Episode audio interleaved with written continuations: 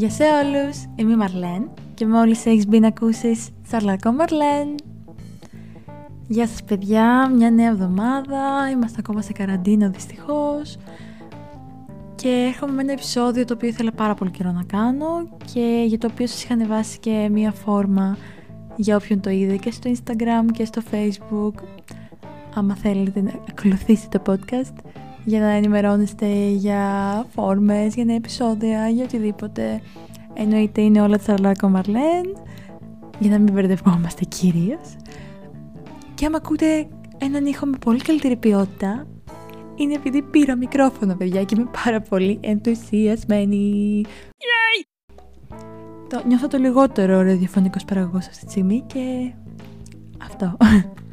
το θέμα μας λοιπόν σήμερα είναι το ghosting αν ψάξει κανείς τον όρο στο διαδίκτυο ή το συζητήσει, σίγουρα θα βρει πάρα πολλά άρθρα, διάφορα, διάφορες θεωρίες, διάφορους ορισμούς, γιατί είναι ένα θέμα το οποίο δεν είναι τόσο περίπλοκο, γιατί νομίζω το λέει και η ίδια η λέξη τι είναι, αλλά μετά από την έρευνα που έκανα μέσω του ερωτηματολογίου που ανέβασα, είδα ότι πάρα πολλοί δεν είχαν ιδέα τι είναι. Κάτι το οποίο είναι πολύ θετικό γιατί σίγουρα δεν είναι αρνητικό να μην το έχεις υποστεί ή να μην το έχεις ζήσει γενικότερα. Βέβαια το σημαντικότερο είναι να μην το έχεις κάνει για μένα. Αλλά ζούμε για αρχή τον επίσημο ορισμό που δίνει η αγαπημένη Wikipedia. Το ghosting είναι ένας συνηθισμένος όρος που χρησιμοποιείται για να περιγράψει την πρακτική της παύσης κάθε επικοινωνίας και επαφής με έναν σύντροφο, φίλο ή παρόμοιο άτομο χωρίς καμία προφανή προειδοποίηση ή αιτιολόγηση και στη συνέχεια αγνώντας τυχόν απόπειρες προσέγγιση, επικοινωνία από τον ελόγο συνεργάτη, φίλο, σύντροφο και ούτω καθεξής. Λέει επίσης ότι το φαινόμενο αυτό έχει αυξηθεί το τελευταίο διάστημα και το δικαιολογούν στην αύξηση της χρήσης των social media που έχει αποξενώσει τους ανθρώπους και οδηγεί σε αυτό το φαινόμενο. Χρησιμοποιώντας ακόμα πιο απλά λόγια, γιατί θεωρώ ότι ο ορισμός ήταν υπερπλήρης, είναι μια κατάσταση στην οποία βρίσκεσαι με κάποιο άτομο του περιγυρού σου, είτε είσαι σε σχέση, είτε είσαι σε φιλία, είτε σε κάποια επαγγελματική σχέση και το ένα τα δύο άτομα ξαφνικά εξαφανίζεται σαν ένα φάντασμα. Από εκεί προκύπτει και το ghosting, που είναι το ghost που σημαίνει φάντασμα. Στην ερώτηση ποια είναι η γνώμη σου για το ghosting, μου απαντήσατε «Γενικά το θεωρώ δειλό. Είναι μια άσχημη αντιμετώπιση μιας κατάστασης. Βέβαια, καμιά φορά είναι απαραίτητο. Έχει τύχει δηλαδή κάποιος να είναι αρκετά περίεργος, δίχως να του έχει δώσει κάποιο δικαίωμα ή χωρίς καν να γνωρίζεστε, οπότε ήταν χρήσιμη κίνηση το ghosting. Πάνω σε αυτή την απάντηση θα έλεγα ότι το ghosting δεν υφίσταται ιδιαίτερα γιατί αν μιλάμε για έναν άνθρωπο ο οποίος δεν τον γνωρίζεις και απλά αρχίζει και σε προσεγγίζει με έναν τρόπο πολύ άβολο και εσύ απλά ξεκόβεις αυτό το άτομο, δεν το, εγώ προσωπικά δεν το εκλαμβάνω ως ghosting από την άποψη ότι δεν είχατε ούτε φιλία, ούτε σχέση, ούτε κάποια στενή επαφή, επαγγελματική, γενικού τύπου ή οτιδήποτε. Ήταν απλά μια κατάσταση που σε φέρνει σε δύσκολη θέση. Αλλά ναι, το εννοούσε το άτομο αυτό από την άποψη ότι ξέκοψα επικοινωνία και εξαφανίστηκα. Μία ακόμα απάντηση είναι ότι δεν μου αρέσει. Απλή, λιτή, απέριτη και τα συνδυάζει όλα. Είπατε επίσης ότι γενικά δεν θεωρώ πως πρέπει να γίνεται, γιατί πρέπει να λες τους λόγους που απομακρύνεσαι. Θεωρώ πως για να κάνει ghosting κάποιος, ας μιλήσουμε για άντρα συγκεκριμένα, καθώς εκείνη επιδίδεται σε αυτό το σπορ κατά κύριο λόγο, ή δεν ήταν σίγουρος από την αρχή για πόσο σοβαρά σε βλέπει, ή βλέπει και άλλες ταυτόχρονα, ή είναι δεσμευμένος ή σε θέλει απλά για καβάτζα. Ψυχολογικά πάντως σίγουρα έχει εδώ βλέπουμε ότι επικεντρώνεται στο ghosting γύρω από τις σχέσεις. Αλλά θα επανέλθω σε αυτό. Η τελευταία απάντηση ήταν είναι ειλικρινά άσχημο, ανεξήγητο μερικές φορές, αλλά κάπως κατανοητό. Στην περίπτωση που δεν το παρατηρήσατε, ο κεντρικός πυρήνας γύρω από όλες αυτές τις απαντήσεις ήταν οι σχέσεις. Όταν κάποιος ακούει ghosting, το μυαλό του πάει σε μία σχέση προσωπική. Και αυτό είναι λάθος, γιατί όπως είπαμε στον υπέροχο επίσημο ορισμό, ε, αναφέρεται σε κάθε είδους για προσωπική σχέση, κοινωνική σχέση. Οπότε θεωρώ ότι ίσως έπρεπε να το διευκρινίσω στη φόρμα μου, αλλά επειδή εγώ δεν το είχα στο μυαλό μου ως κάτι ειδικό, δεν φαντάστηκα ότι θα επικεντρωθούν όλοι σε αυτό το κομμάτι. Ε, εγώ προσωπικά δεν έχω δεχτεί ghosting σε σχέση, σε προσωπική σχέση και είμαι πολύ τυχερή γι' αυτό, αλλά έχω δεχτεί ghosting σε φιλικές σχέσεις και κυρίως γύρω από αυτό θα ήθελα να επικεντρωθώ σε αυτό το επεισόδιο και έκανα το ερωτηματολόγιο με σκοπό να δω άμα υπάρχουν παρόμοια περιστατικά. Με χαρά διαπίστωσα ότι είναι πολύ λίγα και ότι εγώ είμαι πλάτυχη, αλλά είναι ένα θέμα το οποίο είναι κρίσιμο και το ότι δεν απάντησαν αυτοί οι έξι άνθρωποι που απάντησαν, να είστε καλά παιδιά, δεν σημαίνει ότι δεν έχει συμβεί σε κανέναν μας. Γιατί το βλέπω γύρω μου, άμα το συζητήσω κάτι που έχει συμβεί σε μένα, θα βρω και κάποιον άλλον που έχει κάτι παρόμοιο. Οπότε είναι ένα ζήτημα το οποίο με καίει μπορεί να πει κανείς, ίσως ναι, ίσως όχι, αλλά μου φαίνεται αρκετά ενδιαφέρον. Καθώς λοιπόν οι απαντήσεις σας επικεντρώνονται γύρω από τις σχέσεις, θα ξεκινήσω με αυτό το κομμάτι. Έχω κάνει την ερώτηση, έχετε κάνει ποτέ ghosting σε σχέση, αν ναι γιατί; Ποτέ. Και όχι σε σχέση, καθώς δεν έχω εμπειρία, μόνο μία έχω κάνει εξάλλου, αλλά πάντα καταλήγω να μου κάνουν ghosting όποτε, όποτε τυχαίνει να με ενδιαφέρει κάποιος.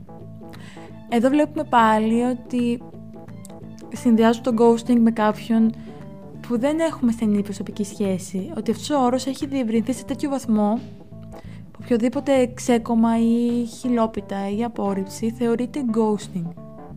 Δεν είναι το ίδιο. Ghosting είναι κάτι που σε επηρεάζει. Η χιλόπιτα σίγουρα σε ξενερώνει, ειδικά άμα είναι με άτομο που έχεις καιρό κόλλημα ή οτιδήποτε τέτοιο αλλά ο όρος παρεξηγείται.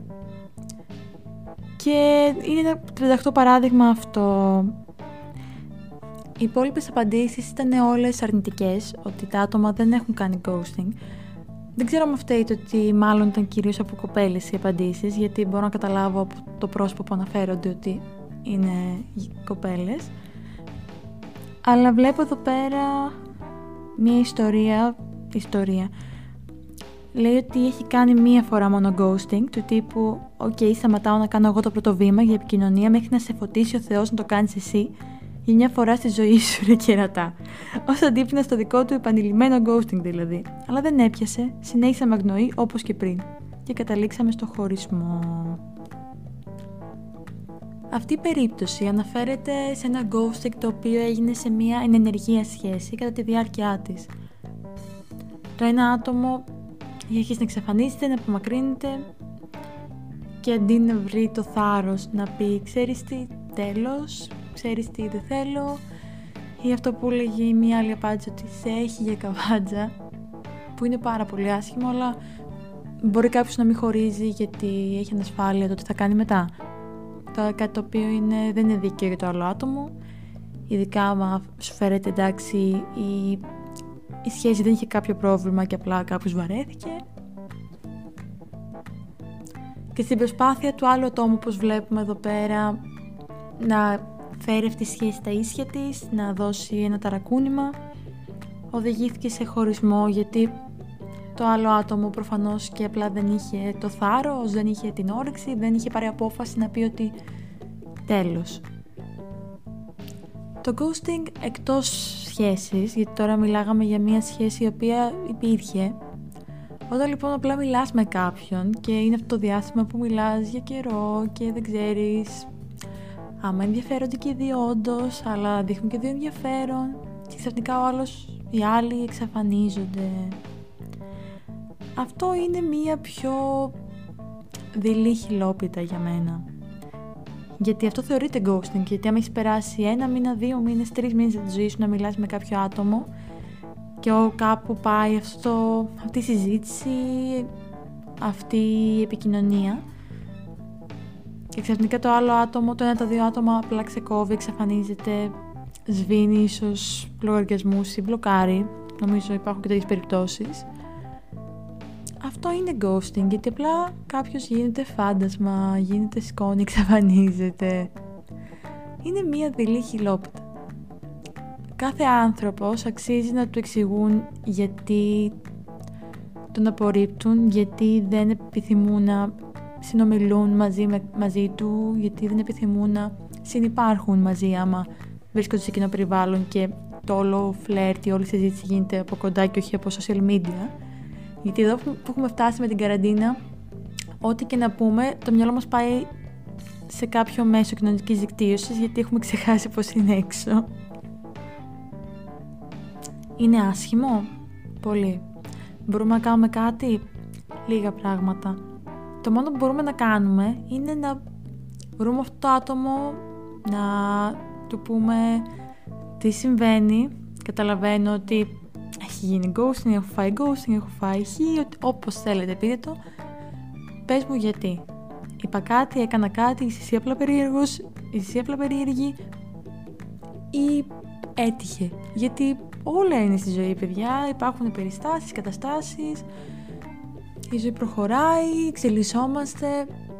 Αλλά σε αυτό το κομμάτι που είναι πιο προσωπικό, δεν είναι κάποιος που σε ξέρει χρόνια. Όχι πάντα βέβαια, πολλές φορές μπορεί οι φίλοι να ενδιαφερθούν ένα για τον άλλον και μετά να ξεκοπεί αυτό γιατί ίσως νιώθει κάποιος άβολα από τους δύο και να μην προχωρήσει. Ή να δει ότι η μία πλευρά δεν ενδιαφέρεται, ότι από την αρχή υπήρχε ξεκόμμα. Αλλά τώρα μιλάμε για μια επικοινωνία συνεχή από δύο πλευρές, η οποία κόβεται απρόσμενα από το ένα από τα δύο άτομα. Το μόνο που μπορούμε να κάνουμε λοιπόν είναι να ζητήσουμε τα ρέστα. Στην ερώτηση «Έχεις εχθεί ποτέ ghosting» Από σχέση, στη δικιά μας περίπτωση. Ναι, από σχέση. Γιατί ήταν ασφαλής και εγωιστής. Ένιωσα αρκετά άσχημα. Η δεύτερη απάντηση που δέχτηκα έχει να κάνει με την, με την άλλη απάντηση που είπα πριν λίγο, για το άτομο που μίλαγε για μια ενεργεία σχέση. Έχω δεχθεί επαναλαμβανόμενο ghosting από σχέση, η οποία κράτησε 4 χρόνια κιόλας. Θεωρώ ότι αυτό συμβαίνει μέσα σε μια σχέση. Όταν εκείνος ο οποίος είναι πιο χαλαρός και δυνατός ψυχολογικά, αντιληφθεί πως ο άλλος είναι φούλε ερωτευμένος, δεδομένος και εξαρτημένο από εκείνον, οπότε πλέον από τη μία πλευρά δεν χρειάζεται να κάνει καμία προσπάθεια για να σε έχει, και από την άλλη, όσο σε αγνοεί, τόσο περισσότερο εσύ κολλάς.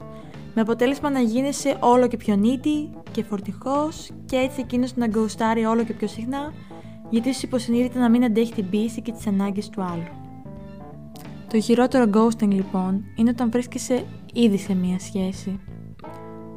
Γιατί αυτό που είπε και η κοπέλα από ό,τι κατάλαβα, πάντα κάποιος αγαπά λίγο παραπάνω, ακόμα και στην καλύτερη σχέση νομίζω ότι κάποιος είναι ένα τσάκ πιο ευαίσθητος ίσως, ένα τσάκ πιο συναισθηματικό, συναισθηματική ή οτιδήποτε. Οπότε άμα πετύχεις σε άτομο το οποίο ίσως δεν εκτιμάει πράγματα, ίσως δεν αντιλαμβάνεται ότι δεν τραβάει άλλο μια σχέση, εκμεταλλεύεται τα αισθήματα και τη συμπεριφορά και την προσφορά που σου κάνει ο άλλος ίσως θα μπορούσα να, το, να το τοποθετήσω έτσι, συγγνώμη για το Σαρδάμ. Είναι πολύ άσχημο γιατί άμα μιλάμε για τέσσερα ολόκληρα χρόνια, δεν ξέρω βέβαια σε ποιο σημείο της σχέσης άρχισε να συμβαίνει αυτό, αλλά άμα κάποιος κάποιο άτομο από τα δύο αρχίσει και θεωρεί το άλλο για δεδομένο, η σχέση έχει τελειώσει. Τουλάχιστον η ουσιαστική σχέση. Εννοείται άμα γίνει αντιληπτό από το άλλο άτομο και το συζητήσει, το δουλέψει, το λύσει, σίγουρα μπορεί να βρεθεί μια λύση και να ανακάμψει αυτή η σχέση. Αλλά άμα κάποιος σε θεωρεί δεδομένο και εκμεταλλεύεται εντός εισαγωγικών τη συμπεριφορά σου, την οικειότητα, την καλοσύνη ίσως, η σχέση έχει τελειώσει και το μόνο που κάνεις είναι το να υποτιμάς τον εαυτό σου όσο και να αγαπάς κάποιον, όσο και να τον έχεις ανάγκη, όσο και νομίζεις ότι τον έχεις ανάγκη ή την έχεις ανάγκη, γιατί σε αυτές τις ηλικίες που είμαστε, γιατί δεν θεωρώ ότι με ακούει κάποιος που αποκλίνει πολύ από την ηλικία μου, κυρίως γιατί δεν νομίζω ότι με ακούει κάποιος που δεν γνωρίζω τουλάχιστον, στο θέσω έτσι. Θεωρώ ότι είναι λίγο περίεργη η κατάσταση, ειδικά άμα έχει σχέση από γυμνάσιο, λύκειο, που πολλές συνεχίζουν το λύκειο και φτάνουν μέχρι το πανεπιστήμιο και είσαι ακόμα στο μου του σχολείου και ότι είμαι αυτό το άτομο, περνάω καλά και εντάξει μπορεί να με έχει λίγο δεδομένη, να με έχει λίγο δεδομένο και δεν πειράζει, είμαστε καλά. Δεν είναι ok, παιδιά. Σε καμία περίπτωση δεν είναι ok να μένεις σε μια σχέση επειδή νομίζεις ότι δεν μπορεί να βρεις κάτι άλλο ή επειδή νομίζεις ότι είναι ιδέας ότι κάπως έχει δεδομένο. κάνεις τη συζήτηση κατευθείαν, ειδικά άμα είναι ο άλλος ο άνθρωπός σου, έχεις και μια οικειότητα να του πεις, να της πεις τι συμβαίνει, νιώθω αυτό και αυτό, συμβαίνει, ναι, όχι. Και άμα δεις, γιατί εντάξει, αυτές τις συζητήσεις συνήθως λένε όχι, ιδέα σου, δεν νομίζω ότι κανείς που δεν είναι συνειδητοποιημένος τουλάχιστον λέει κατευθείαν ναι, αυτό συμβαίνει, γιατί θα έπρεπε να το πει όταν άρχισε να συμβαίνει. Αυτό λοιπόν πάνω στο ζήτημα σχέσης και καλός ή κακός, για μένα καλός, δεν έχω κάποια εμπειρία σε αυτό το κομμάτι όσον αφορά τη σχέση, οπότε δεν έχω κάτι άλλο να πω.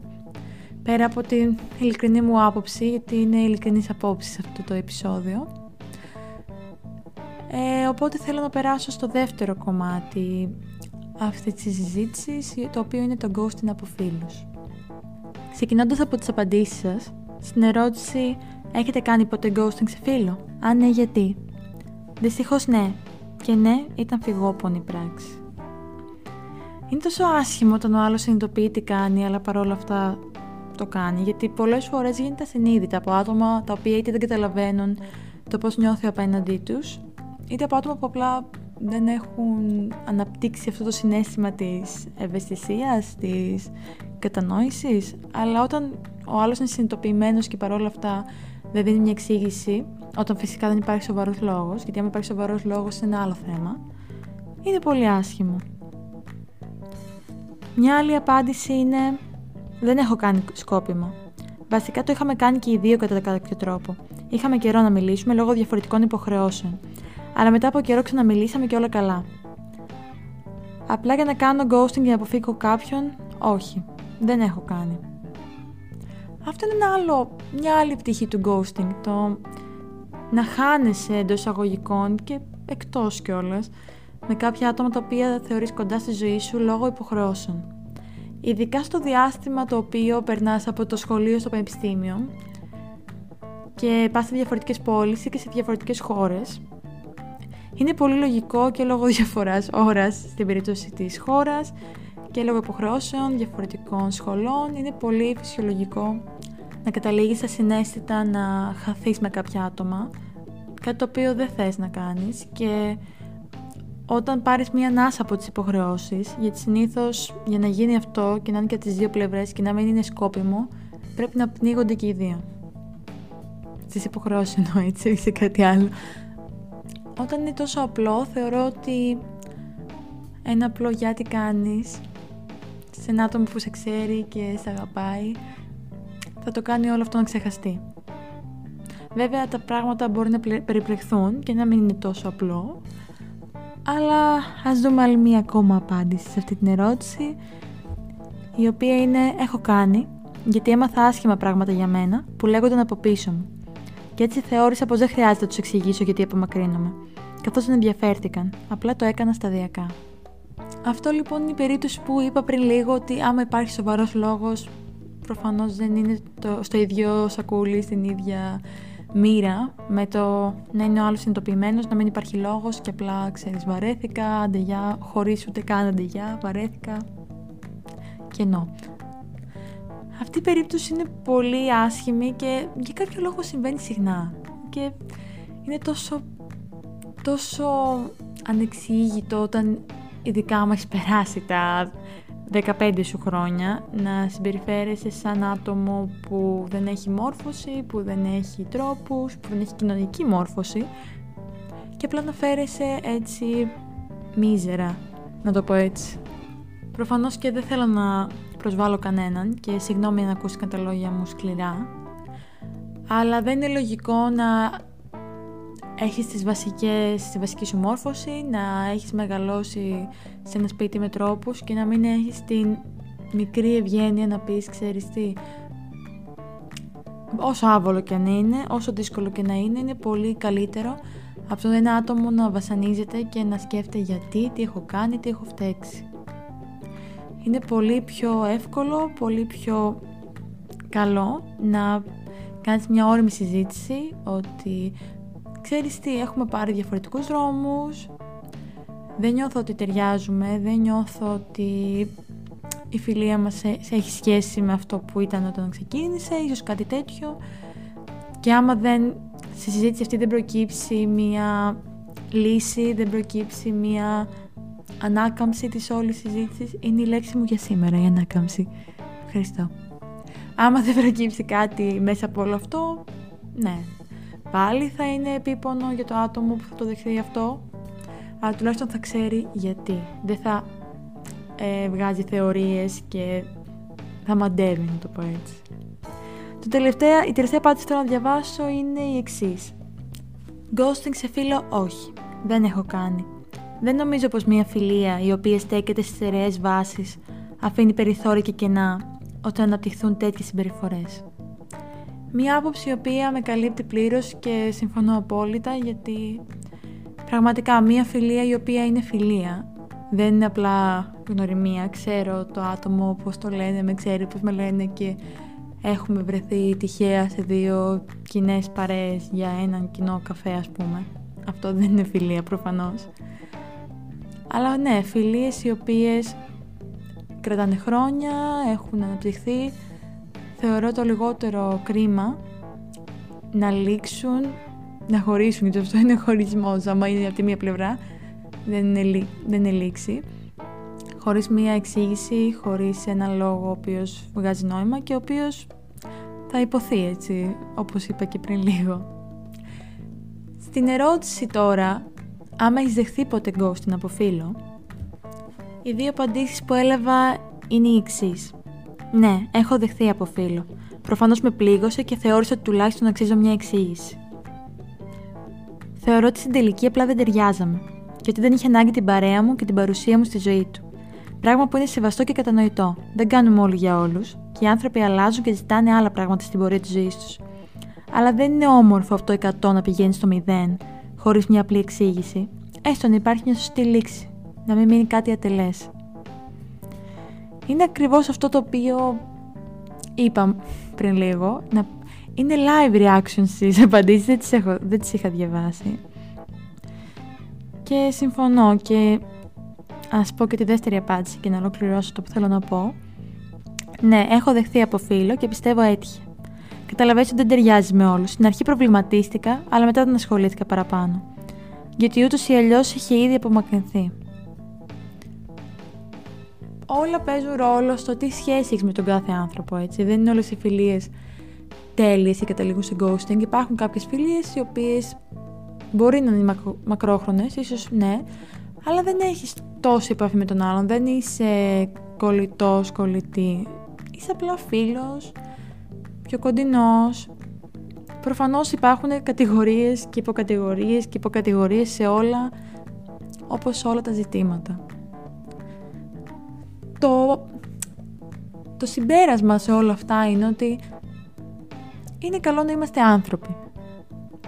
Γιατί αν δεν είμαστε άνθρωποι με τα άτομα τα οποία έχουν σταθεί κοντά μας μία στιγμή, μία, με ποιον θα είμαστε; Ξέρω ότι πολλές φορές λέμε ότι είναι πολύ πιο εύκολο να εκφραστείς και να πεις τον πόνο σου σε κάποιον ξένο.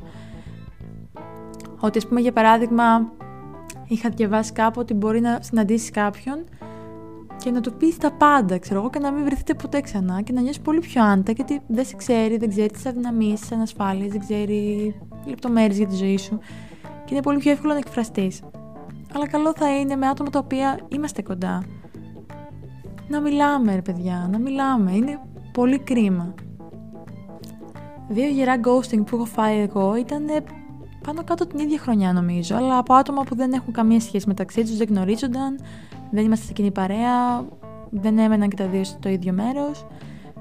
Με το ένα άτομο έκανα παρέα.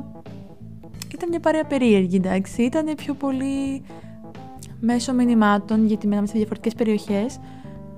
Και απλά εξαφανίστηκε αυτό το άτομο όταν μπήκε σε σχέση, γιατί ήταν αγόρι. Και η κοπέλα του δεν ήθελε να έχει επικοινωνία με καμία κοπέλα. Καμία κοπέλα. Πήγα να πω θηλυκού γένου. Ναι, καμία κοπέλα λοιπόν. Οπότε αποφάσισε ότι ήταν ok απλά να εξαφανιστεί. Αλλά θα, δω, θα του το δώσω γιατί είπε ότι πριν με μπλοκάρει γιατί η κοπέλα του ήθελε να ελέγχει και το facebook του. Μπράβο. Είπε ε, να ξέρεις θα σταματήσουμε να κάνουμε παρέα γιατί η τάδε δεν θέλει να μιλάω με κοπέλες. μπράβο σου φίλε μου στη δίμηνη σχέση σου που έκανες τέτοια θυσία. Ε, ελπίζω να άξιζε. Ε, αυτό το άτομο μου ξαναμίλησε πρόσφατα μετά από τρία χρόνια, τέσσερα, για να μου πει ότι ξέρεις τι, χώρισα με αυτήν την κοπέλα και συγγνώμη και δεν το έκανα επίτηδες, αλλά άμα το γυαλί σπάσει δεν ξανακολλάει. Ειδικά όταν είναι κάτι τόσο άσχημο, τόσο αγενές, αλλά θα δώσω ότι προειδοποίησε έστω έτσι.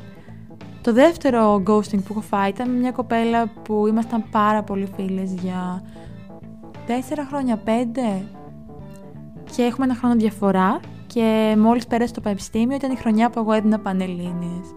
Πανελελελελελε που λέμε και λέει και η νεολαία. Και ερχόταν συνέχεια εδώ πέρα που μένουμε στην ίδια πόλη να με δει και αυτά και τα Χριστούγεννα λοιπόν περίπου το πρώτο εξάμεινο δηλαδή που τελείωνε για εκείνη. Περάσαμε ωραία, είχα, βγήκαμε, πήγαμε και σε κλαμπ, εγώ σε κλαμπ δεν πάω ποτέ. Πήγαμε και για φαγητό, sleepover, εντάξει, κάτι ήταν λες και τα έκανε μαζεμένα, λες και το ήξερε. Βασικά αυτή το ήξερε, αυτή το έκανε. Και μετά απλά ξέκοψε επικοινωνία, ξέκοψε μηνύματα, τηλέφωνα και μου στείλε απλά μετά από 8 μήνες, 9, να δει που πέρασα και θα μιλήσω ειλικρινά δεν απάντησα γιατί ήταν πάρα πολύ δύσκολο για μένα και μετά από τέσσερα χρόνια, γι' αυτό μου ήρθε και από εκεί προέκυψε και η ιδέα για αυτό το επεισόδιο, μου έστειλε μήνυμα «Για τι κάνεις» σαν να είχαμε να μιλήσουμε από χτες.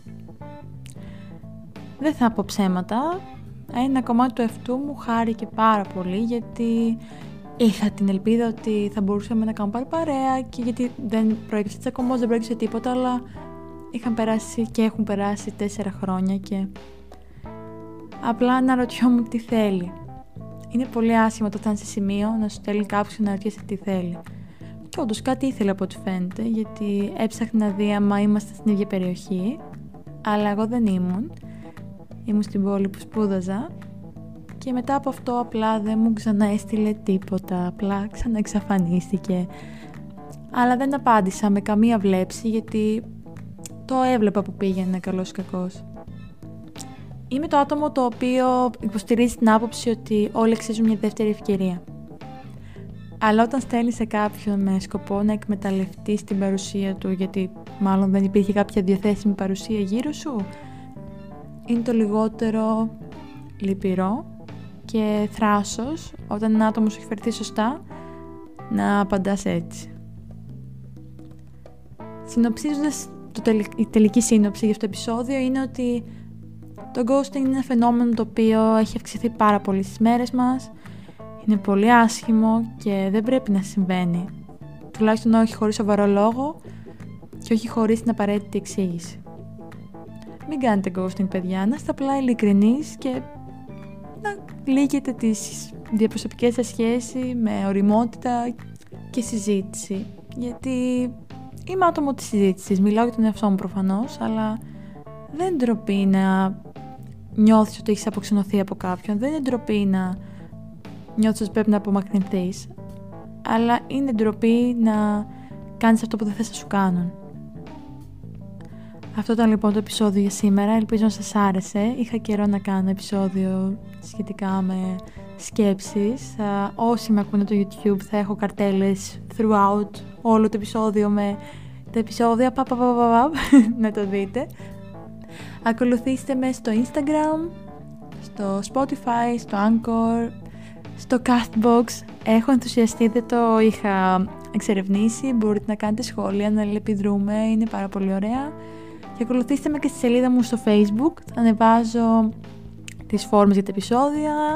Μου αρέσει πάρα πολύ να διώσω που μου στέλνετε και είναι ακόμη πιο ενθουσιώδες επειδή είναι ανώνυμα και δεν έχω ιδέα τώρα ποιος στέλνει. Στην αρχή ε, ήξερα ποιοι στέλνουν, μου απαντάγανε δύο φίλοι μου. Τώρα δεν έχω ιδέα ποιοι στέλνετε και είμαι πάρα πολύ ενθουσιασμένη να διαβάζω αυτά που μου στέλνετε. Και άμα χρειαστείτε να μιλήσετε για το οτιδήποτε, μπορείτε να συμπληρώσετε τη φόρμα ανώνυμα και να μου πείτε απλά αυτό που θέλετε ή να μου στείλετε και δεν έχω κανένα πρόβλημα να συζητήσω μαζί σας. Ευχαριστώ πάρα πολύ που με ακούσετε. Θα τα πούμε σε ένα ακόμα επεισόδιο. Τσαρλάκο Μαρλέν. Bye!